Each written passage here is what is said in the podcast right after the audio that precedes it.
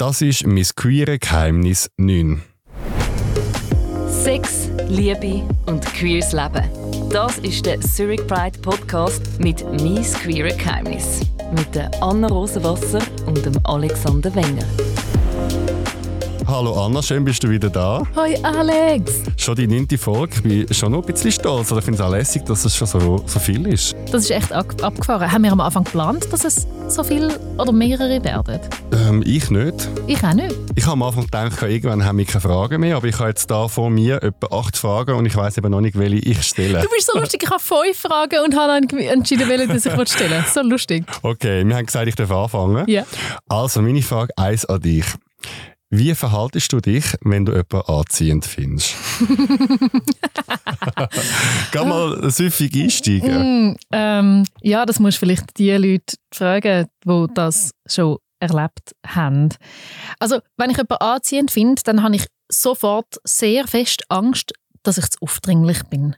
Das ist echt krass.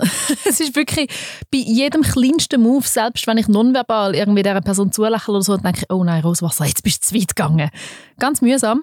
Ähm, ich frage mich ein bisschen, ob das damit zu tun hat, dass wir also aufwachsen damit, dass Schwule und Lesben übergriffig sind. Also ich weiß noch, als ich aufgewachsen bin, so in der Primar, haben Mädchen so Sachen gesagt wie, äh, ja, ich hätte kein Problem, wenn eine lesbisch wäre, aber ich würde sie nicht in der Umkleide, also in der Umkleide sein wie sie, was ja impliziert, dass lesbisch sein als sich etwas Übergriffiges ist. Vielleicht kommt es von dem.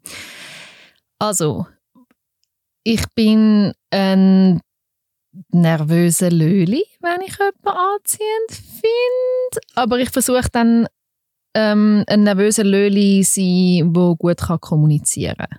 So. Ähm, ja, und... Kannst du die Nervosität noch ein bisschen beschreiben? Also, würde man sie sehen von außen? Das weiß ich gar nicht. Ich bin mir eh nicht sicher, hat man mir meine Nervosität... Ich bin eigentlich allgemein ein sehr awkwarder Löli. Einmal so fühlt es sich von innen an.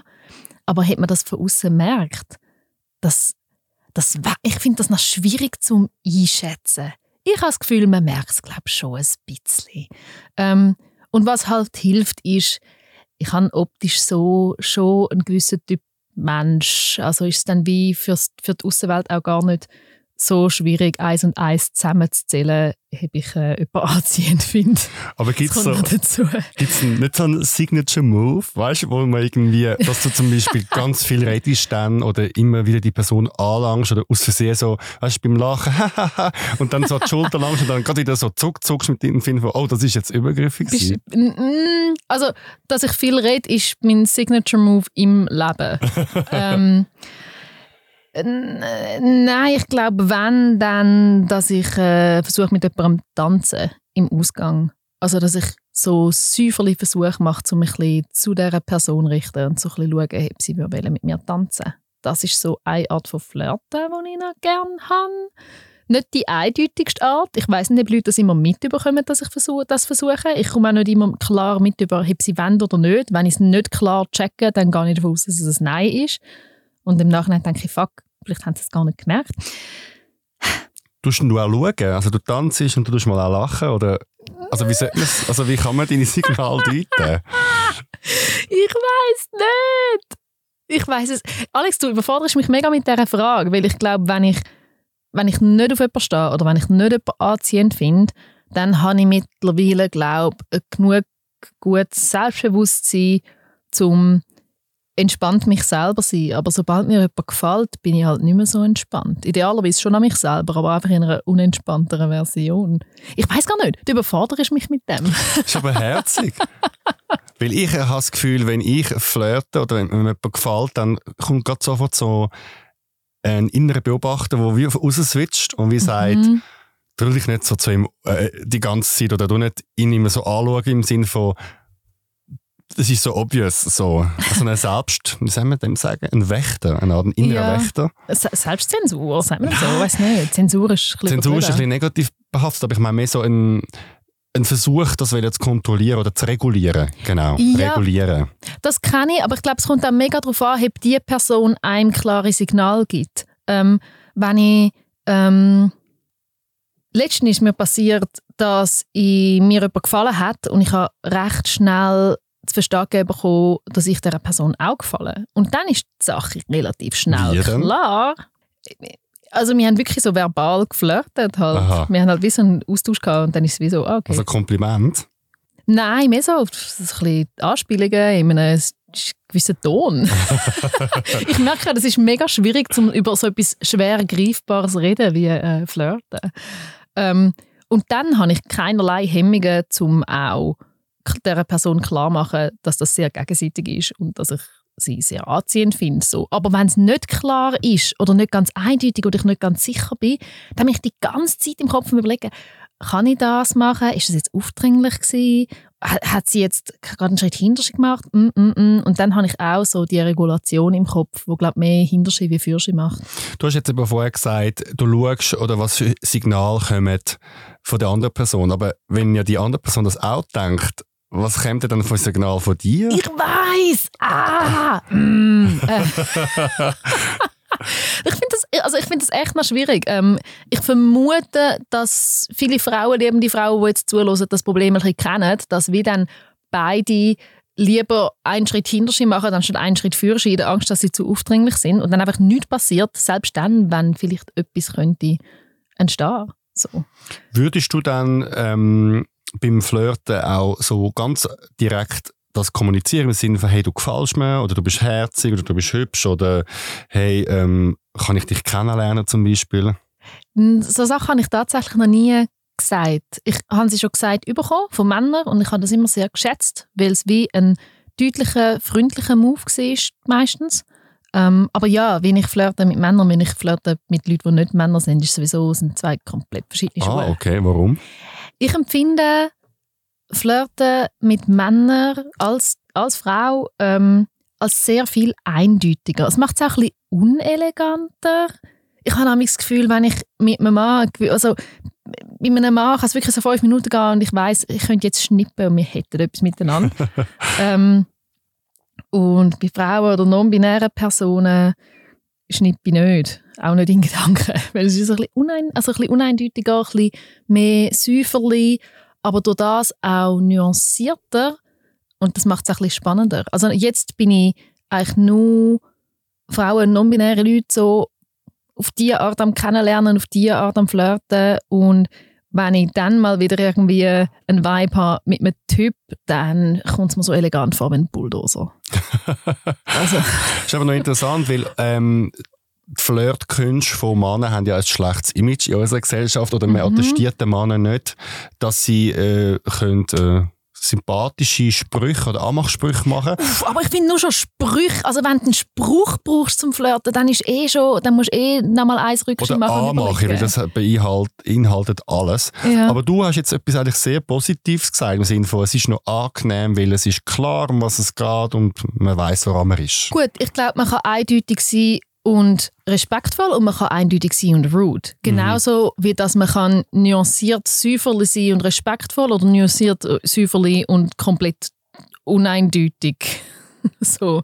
Ähm, also ja, meine Erfahrungen mit Männern sind, dass sie dann mehr, dass, dass sie häufig deutlicher sind und eindeutiger und da gibt es sehr respektvolle und sehr respektlose Versionen davon. Ich habe aber, muss ich sagen, nachdem ich zehn Jahre lang sehr intensiv Männer datet habe, habe ich im Nachhinein ein bisschen mehr Verständnis für ihre Art, sich Frauen anzunähern, weil ich merke, dass ich manchmal Mühe habe, mich Frauen anzunähern. Dass ich Mühe habe, zu navigieren, wie direkt oder indirekt bin ich jetzt. Und im Nachhinein habe ich Verständnis für den einen oder anderen Mann, der sich da vielleicht mir gegenüber mal leicht Plump, vergriffen hat ja. in der, ja, in der Direktheit. So. Mhm. Nicht die plumpsten anmachen. ne? So, wenn ich ihm vorbeilaufe und er sagt, hey, du hast etwas verloren und ich bleibe stehen und er sagt, Geschwindigkeit, dann verzeihe ich ihm das nie. Ja. Ähm, was notabene ein Spruch war, den ich gehört habe mit mit 14, von einem Typ, der sicher wesentlich älter war. Ähm, was recht, ja, was noch viele Frauen in dem Alter oder Mädchen in dem Alter ähm, leider müssen erfahren, so Anmachsprüche. Aber so die Zwischentöne, die sind gar nicht so einfach zu treffen, weil uns so mühsame Normen beigebracht werden, was so Ansprechen angeht. Also ich habe mega Respekt vor Leuten, die tatsächlich so Sachen rausbringen wie hey, du gefällst mir, darf ich dir etwas zu trinken zahlen? Ja, ich, ich, bewundere die Leute mega. Wobei ich bin mir nicht ganz sicher, ob es ähm, Gesellschaft ist oder zum Teil sicher. Ich habe auch das Gefühl, dass u viel so Ängste dahinter stecken, oder? Ab, also Angst vor Ablehnung, oder? Inklusive mir, das kenne ich auch. Mega, mega fest. Ja, voll. Ich bin wirklich schon im Ausgang für eine halbe Stunde einfach mega heartbroken gewesen, weil mich jemand, weil mich jemand abgelehnt hat. So. Mhm. ja, voll. Das verstehe ich auch mega. Also es ist ja auch happig zum zum abgelehnt werden. Also macht man lieber uneindeutige Schritte anstatt eindeutige mhm. Schritte. Weil je eindeutiger du jemanden ansprichst, desto eindeutiger kann die Ablehnung sein. Okay, das heisst, zu der Frage, wie verhaltest du dich, wenn du anziehend findest, kannst du jetzt nicht so eindeutig beantworten, kannst Nein. du aber vielleicht das Gefühl beschreiben, also wie du spürst, dass dich jemand anziehend findet. Äh, dass du jemanden anziehend findest. Dass ich jemanden anziehend finde? Wie spürst du das? Boah, wie spürt, wie spürt man das? Phew ja, dass ich das Bedürfnis, das Bedürfnis mega habe, um immer wieder zu dieser Person zu schauen und sie auch einfach anschauen und dann auch mega muss regulieren, dass es nicht irgendwie un unhöflich wird, wie viel ich sie anschaue. Ähm, aber auch, dass ich völlig überbewerte, wie nicht, wenn wir jetzt die Ausgangssituation anschauen, so, also Ausgangssituation, Situation im Ausgang, ähm, wie nah ist sie gerade? Hat sie zu mir geschaut? Was hat sie mir geantwortet? Also, dass ich alles 20 Mal zerdenke, wo sie macht. Sehr oder fokussiert. Sagt. Ja, voll. Hast du das auch? Ja, sehr. Ich höre, ich höre sehr gut zu. Und sonst amix kann sein, dass ich bei Freunden amix geistig abdrifte, wenn Storytelling nicht 100% äh, perfekt ist. Aber im Ausgang kannst du mir eine IKEA-Anleitung vorlesen und ich kann dann nachher alles nochmal sagen, weil ich einfach alles so aufsauge wie ein Schwamm. ja, ja, ich glaube so spüre es. Und ich finde auch eigentlich, das Schöne am Wort Anziehung ist, es heißt so, wie es sich amigs anfühlt. Bei gewissen Leuten, wenn ich mich zu ihnen hingezogen fühle, fühlt es sich ein bisschen an wie eine magnetische mhm. Anziehung, mhm. wie so ein Bedürfnis zum Näher gehen. Und das ja. finde ich mega schön. Ich habe immer wieder Momente, wo ich denke, Anziehung ist so etwas Schönes. Es ist wortwörtlich Anziehung. Mhm. Man fühlt sich wortwörtlich hin gezogen zu jemandem. Mhm. Das finde ich mega nice eigentlich. das ist doch ein schöner Schlusssatz für diese Frage. Hey, ich will ganz verlegen bei dieser Frage. Machen wir, machen wir weiter, machen wir ja, mal dich verlegen. Also, ähm, ah ja, ich habe eine gute Frage, um dich potenziell verlegen machen. Oh Wer ist dein Lieblingspornostar? Ich habe ich habe keinen, aber das heißt nicht, dass ich äh, das nicht schaue. Es interessiert mich ehrlich gesagt gar nicht wie die heißen und was sie für ein Leben haben. Also ich habe auch schon Pornostars googelt. Mhm. Ähm, ich muss etwas ganz Schlimmes sagen, aber für mich sind das wirklich ein bisschen einfach so, die sind ja für mich einfach eine Fantasie mhm. und sie sind für mich nicht Menschen, das ist nicht so schlimm, was ich sage, aber ich, es ist wie wenn ich eine Serie schaue oder so, dann wollte ich eintauchen in den Film und dann glaube ich das, was ich sehe, obwohl ich weiß, dass es nicht stimmt. Aber ob jetzt die Person, wie die heißen, es ist mir egal und die haben eh immer so komische Namen. Irgendwie, äh, was haben die so für Namen? James Longcock und dann mit zwei X geschrieben oder so. also, also yeah.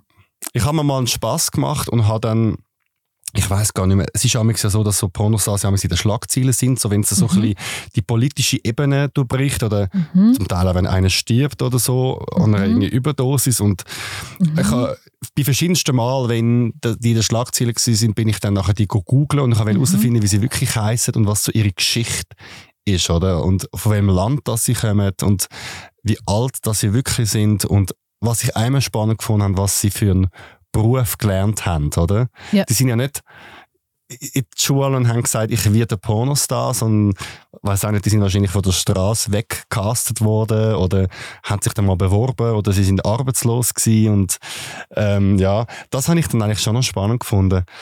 Ist eben lustig, ich habe mal bei einem Date, habe ich auch mal, haben wir uns gegenseitig so ein bisschen tabulose Fragen gestellt und dann war auch mal gewesen, was ist dein Lieblingspornostar? Und ich so, hey, keine Ahnung, es hat keinen. Und er hat aber können irgendwie, weißt, fünf Namen auflisten und hat dann die, glaube ich, auch auf Twitter gefolgt und ähm, auf Instagram oder so. Ähm, ja, ich weiß auch nicht.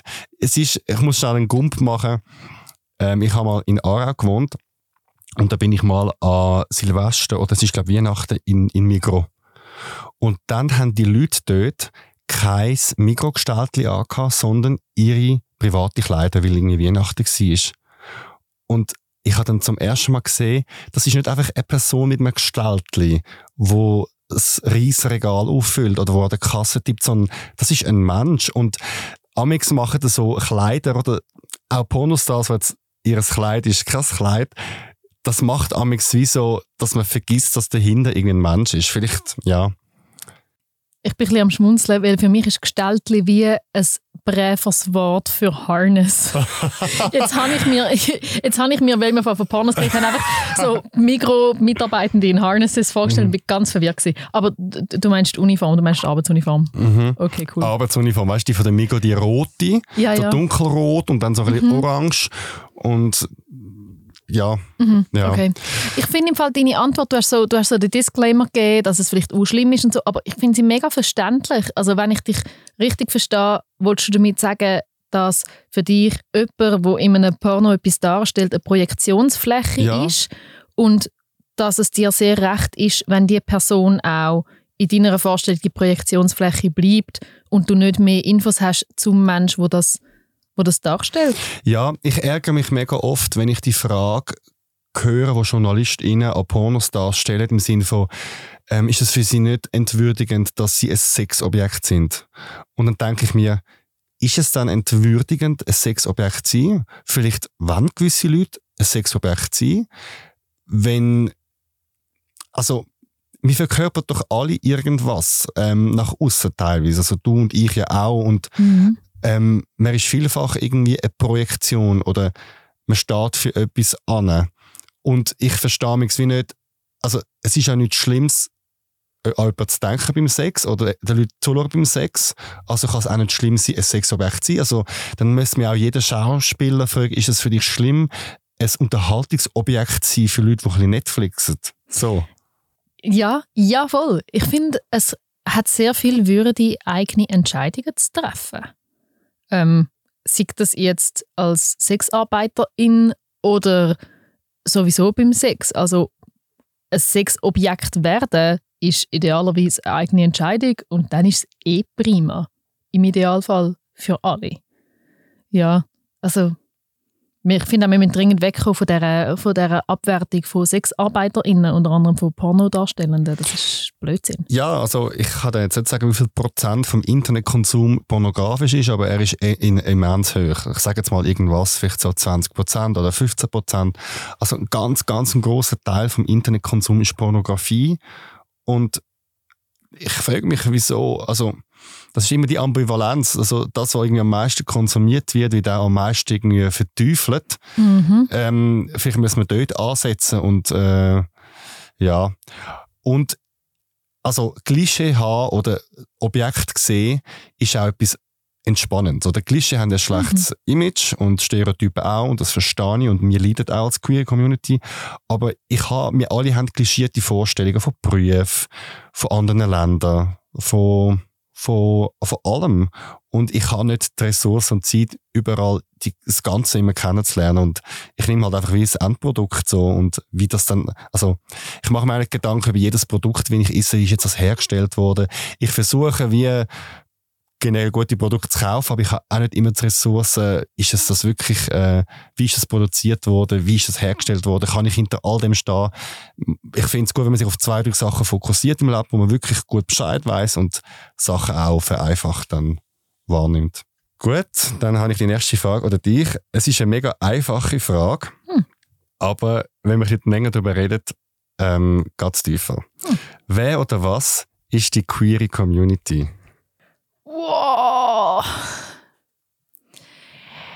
Ich glaube, es wird häufig die queere Community gesagt für alle Leute, die halt aus der Geschlechternorm rausgehen, sei es aufgrund von ihrer Geschlechtsidentität oder ihrer sexuellen Orientierung oder ihrer Asexualität, Aromantik oder dass sie intergeschlechtlich sind. Aber das Wort Community suggeriert ja eine Gemeinschaft, wo ja so gar nicht für so viele Leute zutrifft. Also wenn man davon ausgeht, dass mindestens 10% der Leute queer sind, ähm, was in meinen Augen sicher noch eine Zahl ist, die grösser wird, dann reden wir ja davon unglaublich viele Leute global. Ähm, das kann unmöglich eine riesige Community sein. Ich finde es ein bisschen lustig, wenn man überhaupt von Community, also von Gemeinschaft, dann redet. Wir kennen das ja auch nicht alle gegenseitig, obwohl ich mich glaube schon zu den allermeisten queeren Personen auf dem Planet irgendwie mindestens ein kleines bisschen verbunden fühle. Auch zu denen, auf die ich sonst recht hässig bin. Ich glaube, die queere Community ist ein, ein, ein Konglomerat, ein ganz mühsames Wort, was haben wir für ein anderes Wort für das? Ich glaube, Zusammenschluss. Zusammen, ja, aber Zusammenschluss klingt wieder, als hätten wir uns alle ins Händchen geschüttelt. So. Ähm, ich sage amigs Schicksalsgemeinschaft wegen Stonewall, weil die sich so zusammen miteinander gewehrt haben, die verschiedenen Labels.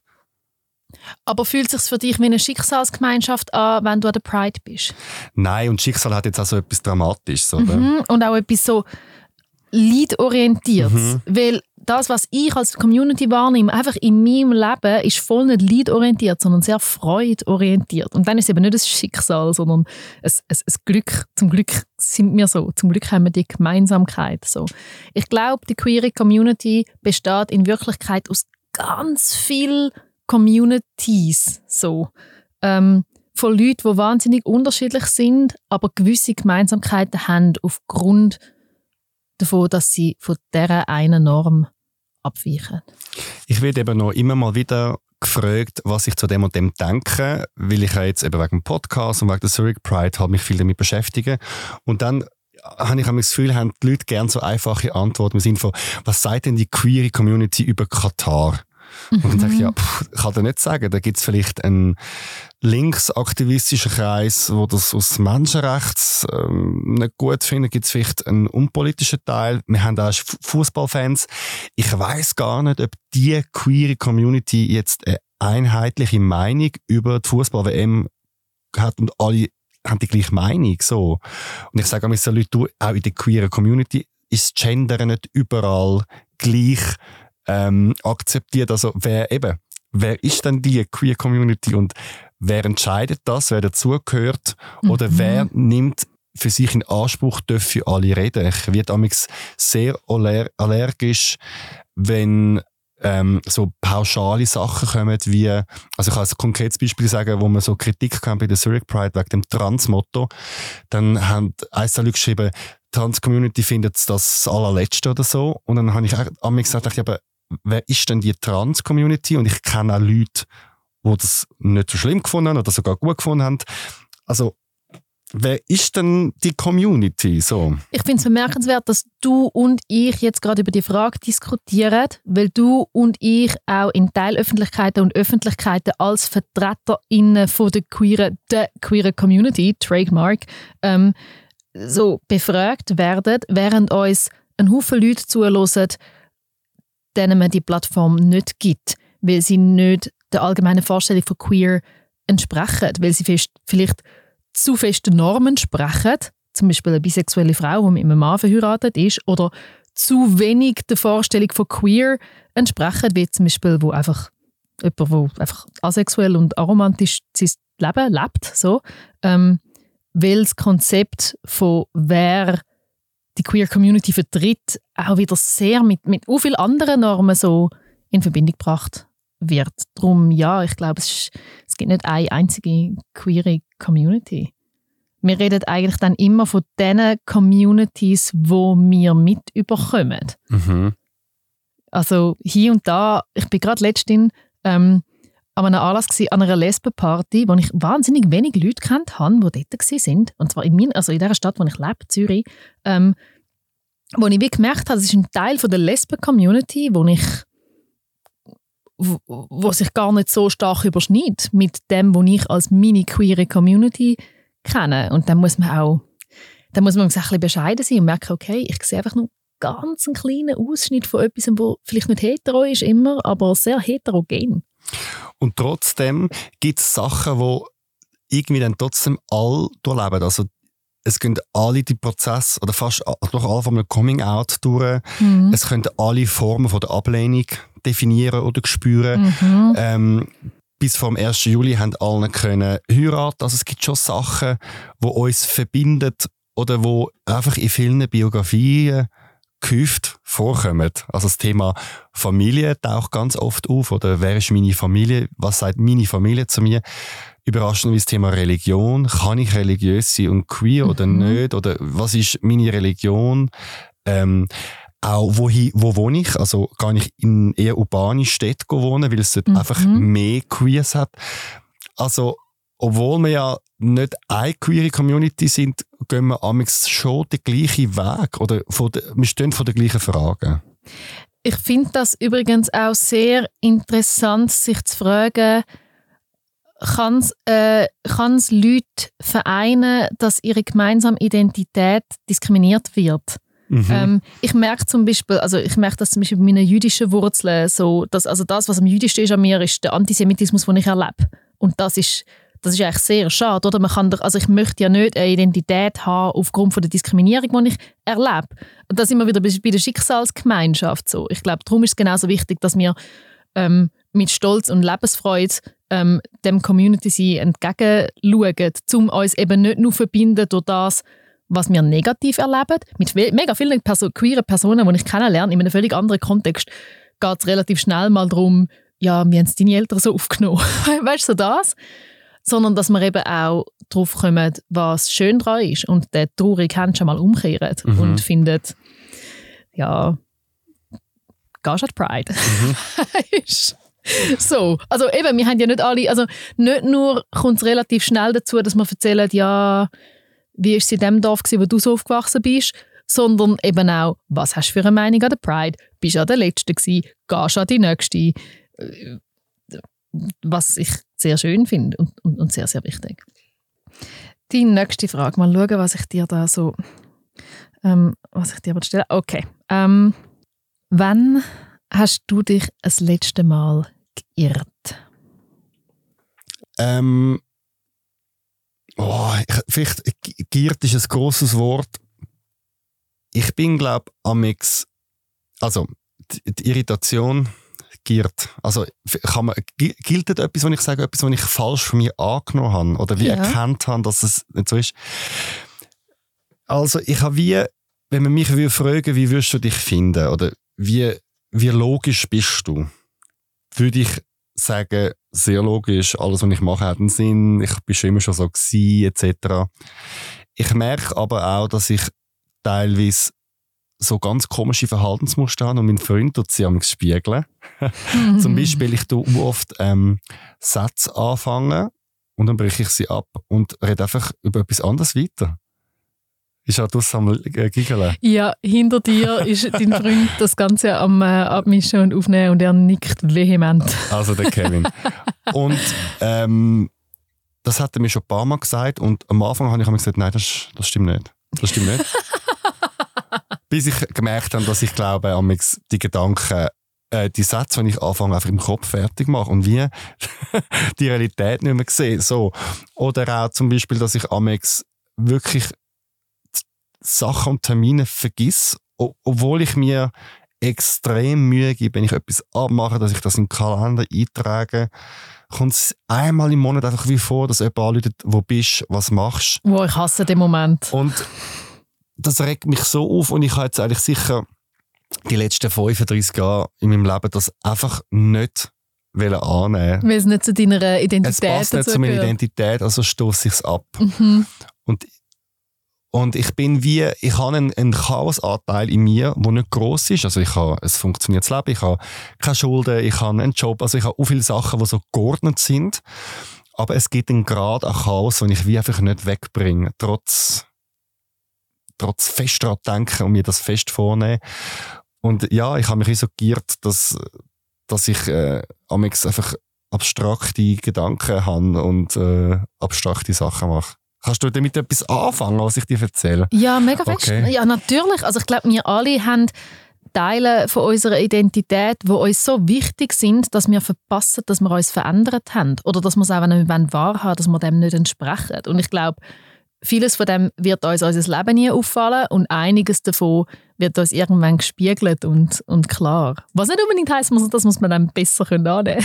das Lustige ist eben, ich habe vor zwei oder drei Jahren habe ich eine Abklärung gemacht, ob ich ADHS habe, weil mich das einfach schon begleitet hat, das Leben lang das Hibbelige sein, tausend Gedanken, tausend Ideen, sich nicht können konzentrieren. Ich bin auch zweimal aus dem Gimmick geflogen und ich habe in der Pubertät nicht können lernen. Ich habe das wie nicht, es ist wie so, der Schwamm ist voll ich habe es nicht können aufnehmen. Mhm. Auf jeden Fall habe ich die ADHS-Abklärung gemacht und dann habe ich auch dann eine Diagnose bekommen im Sinne von ganz leichtes ADHS. Also mhm. im Sinne von, ich kann eigentlich funktionieren, ich brauche weder Tabletten noch irgendwie Körpereinschränkung so. Und dann habe ich das wie der Psychologin erzählt und gesagt, es sei eigentlich noch schräg, weil eigentlich beim, im Job oder in den Büros, wo ich geschafft habe, haben die Leute immer gesagt, Alex ist so gut organisiert. Mhm. Er hat für alles eine Liste. Sie haben mir all Excel gesagt, also eine Mischung zwischen Alex und Excel, also Alexel. also ich würde dir auch Alexel sagen, seit unserer Live-Podcast-Aufnahme. Ja. Ich meine, eine beeindruckendere Benutzung von Excel-Tabellen habe ich in meinem Leben noch nie genau. gesehen. Genau. Es geht ja. um Excel und Geschlechtskrankheiten für alle, die es nachlesen. Und sie hat etwas Spannendes gesagt.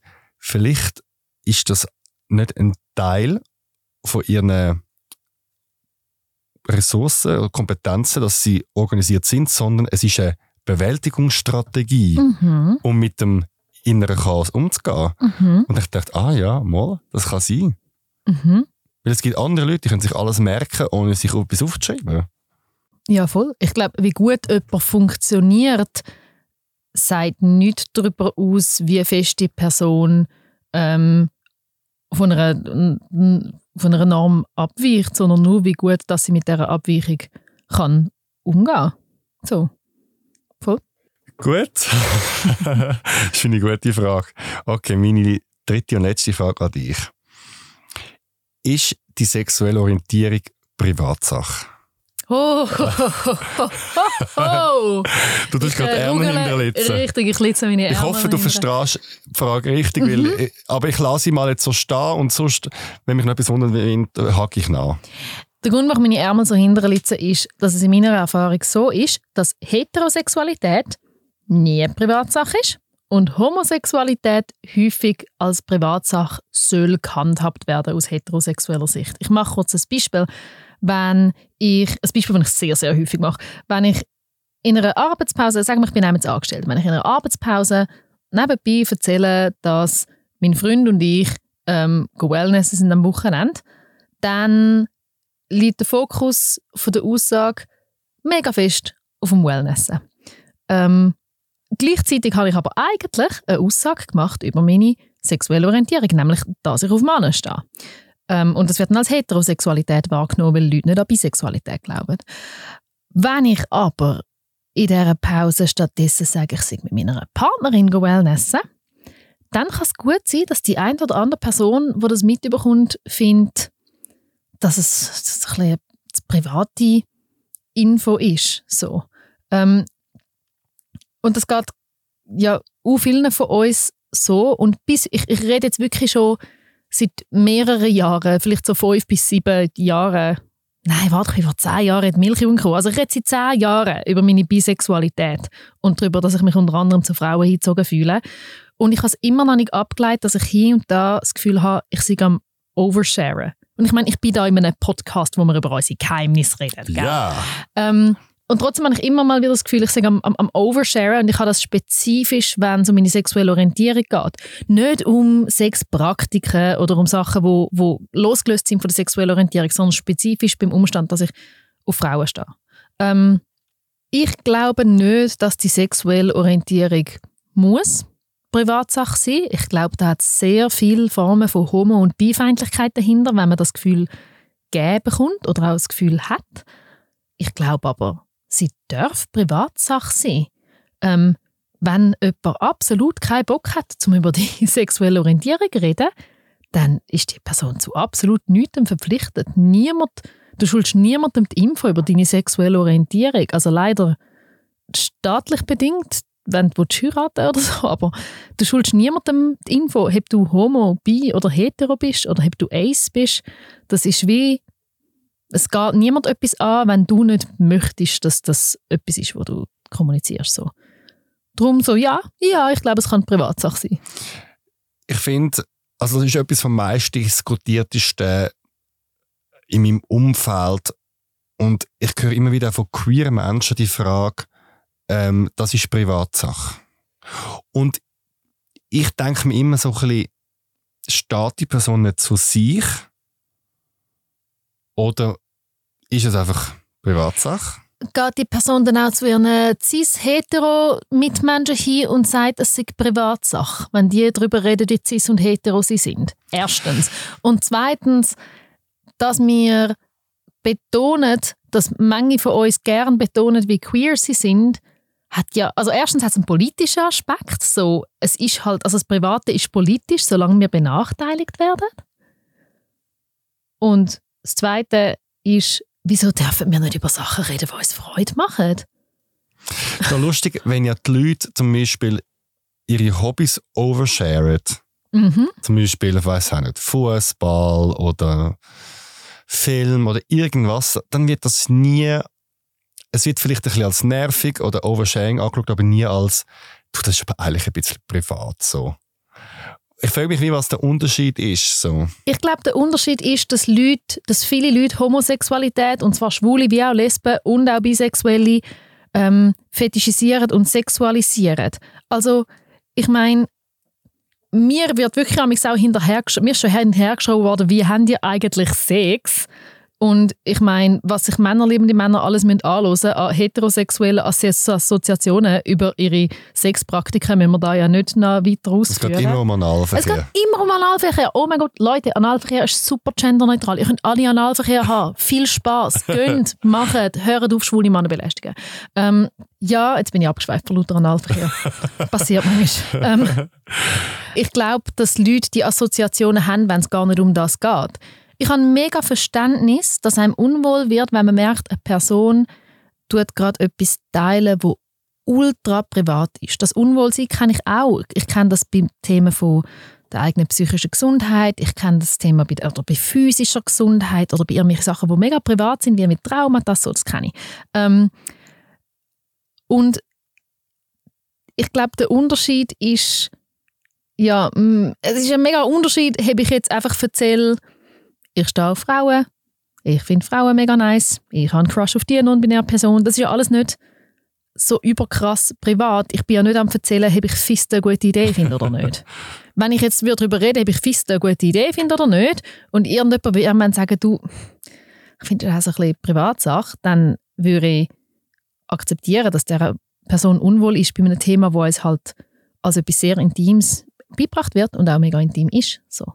Wenn jetzt aber jemand für sich entscheidet, sie möchte das nicht wissen. Sagen wir mal so die Klasse, nochmal ein klischiertes Bild von einer vielleicht so ein bisschen homophoben, heterosexuellen Person, wo das alles viel zu privat ist und sie will es nicht hören. Ist das ein Kampf, den man führen Also, es ist, es ist eine Form von Queerphobie, es mhm. ist eine mhm. Form von Queerfeindlichkeit. Mega häufig wird der Satz gesagt, das ist Privatsache. Und was aber eigentlich damit gemeint ist, ist, ich will es nicht hören, ich möchte nicht, dass das Thema auf den Tisch kommt, ich möchte, dass das Thema wieder unsichtbar gemacht wird. Mhm. Und gegen diese Unsichtbarkeit müssen wir ankämpfen. Darum ja, ich glaube, es ist ein Kampf, den wir führen, indem wir uns überlegen, was die Person da eigentlich probiert. Und was sie probiert, ist, uns wieder in eine Unsichtbarkeit und in ein Leislich-Sein hineinschämen. Und das lassen wir uns nicht gefallen. Gut, Schlusswort. Dann darfst du deine letzte Frage stellen. Okay, oh, jetzt muss ich auswählen. Ähm, eine komplexe Frage, Crush-Frage und eine Geheimnisfrage. Welche möchtest du? Eine komplexe Frage. Welcher Moment hat dein Konzept von Gender verändert? Ich habe einen guten Moment. Ähm, ich arbeite fürs Fernsehen und vor etwa sagen wir, vier Jahren bin ich mit einem Cutter, das sind die, die die Sendungen schneiden, im Schnittraum gewesen. Und er ist heterosexuell, ist aber so ein bisschen, so ein bisschen, nicht ein Rockstar, aber so ein bisschen, so ein, ein Wildfang. Einfach so ein bisschen, er sieht ein bisschen aus wie so ein Strassenmusikant und hat immer so seine Gitarre dabei und so ein, cooler Dude. So. und er hat mal in Schnittraum ähm, Nagellack mitgenommen und hat seine Nägel angemalt. Und dann hat er gesagt, Alex, welche, welche Finger tun wir bei dir anmalen? Und dann habe ich angefangen, ich so, hä, wieso ich? Also ich bin ja ein, ein Mann, also wieso sollte ich Nagellack äh, tragen? Und dann habe ich aber gefunden, Moment, das ist eigentlich noch lustig, ein Heterosexueller fragt ein Schwuler, ob er Nagellack will. Und der Schwul hat aber Mühe damit, weil es zu schwul ist. So. und dann habe ich zuerst gesagt, nein, ich möchte das nicht. Und beim Fernsehen ist es so, du musst es wochenlang schneiden. Und dann irgendwie ein paar Tage später hat er dann mich überredet und gesagt, also komm nur der kleine Finger, nur einen. Und ich so, okay. Habe ich gemacht bin dann den Bus eingestiegen und habe so Angst gehabt, dass irgendjemand den Nagellack ähm, sehen dass ich wieder die Finger so zu einer Fuß gemacht habe, weißt, so um die Stange im Bus, dass es niemand merkt. Und am Wochenende bin ich zu meinen Eltern gegangen und ich habe es vorab gekratzt. So mit dem, mhm. weißt, mit dem scharfen Victorinox Messer die Oh Gott. Weißt nicht mit Nagellack entfernen. Eine Woche später hat er gesehen, dass der Nagellack weg ist und gesagt, was ist mit dem? Und hat gesagt, jetzt musst du äh, eine ganze Hand machen. Und ich habe wie so gemerkt, ich möchte nicht, aber ich habe auch gemerkt, ich muss mich jetzt dem Gefühl stellen und ich will herausfinden. Und habe dann das gemacht und habe dann, bin dann ready für die Welt. Ähm, habe mich darauf eingestellt, jetzt werde ich abhöbeln, jetzt werde ich auf der Straße umgeschubst, jetzt sieht jeder, die ganze Stadt Zürich redet darüber. Und was ist passiert? Nichts. Es ist nichts passiert. Und dann habe ich einfach überlegt, was ist es mit dem Nagellack, das mich so triggert und vor was habe ich Angst?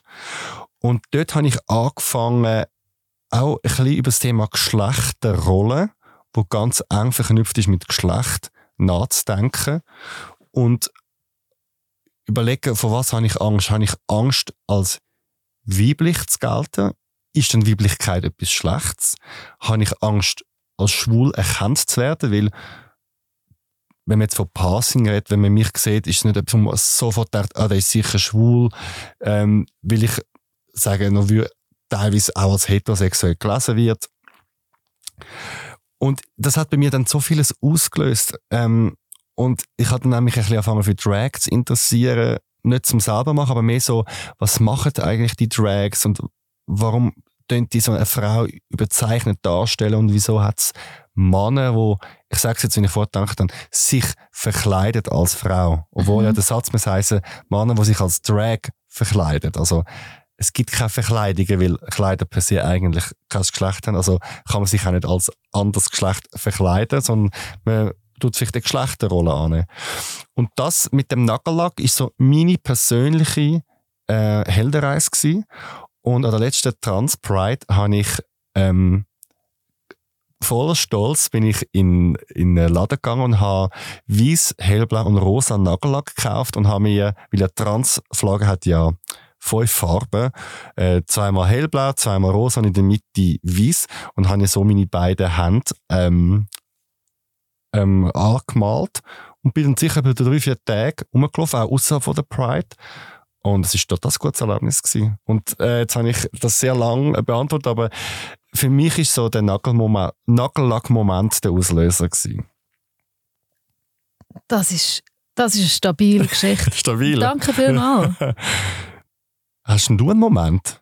Mir ist tatsächlich ein Moment recht im Kopf geblieben. Ähm, die Milchjugend, in der ich ja durfte, mein innere Coming-out haben, ähm, macht ja unter anderem so Wochenendlager die Milchreise. Und ich bin mir nicht sicher, ob es meiner ersten Milchreise war. Da hat einer, ein, ein Cis-Typ, ähm, hat für am Abend, wir haben wirklich am Abend so Disco gemacht. und er hat für am Abend etwas angehabt, wo hinten so ein einen Rückenausschnitt hat und er hat darunter einen spitzen BH angehabt. Und ich weiß noch, wenn ich in den Raum gekommen bin und ihn von hinten so gesehen habe, mit dem Rückenausschnitt und dem spitzen BH und ich habe es mega schön gefunden und auch anziehend. Und das hat mein binäre Konzept von Anziehung in dem Moment sehr über den Haufen geworfen. Ich habe früher halt gemeint, ich habe gemeint, dass es zwei Geschlechter gibt und ich habe sehr ein einseitiges Bild von Männlichkeit gehabt und ein einseitiges Bild von Weiblichkeit und hat gedacht, okay, das Anziehen kann man auch immer genau so unterscheiden. Man fühlt sich zu männlichen Männern oder zu weiblichen Frauen. Ähm, kein Wunder, habe ich so lange nicht gecheckt, dass ich auf Frauen stehe. Ich stehe nämlich meistens nicht auf weibliche Frauen, sondern mehr so Mask-Frauen halt.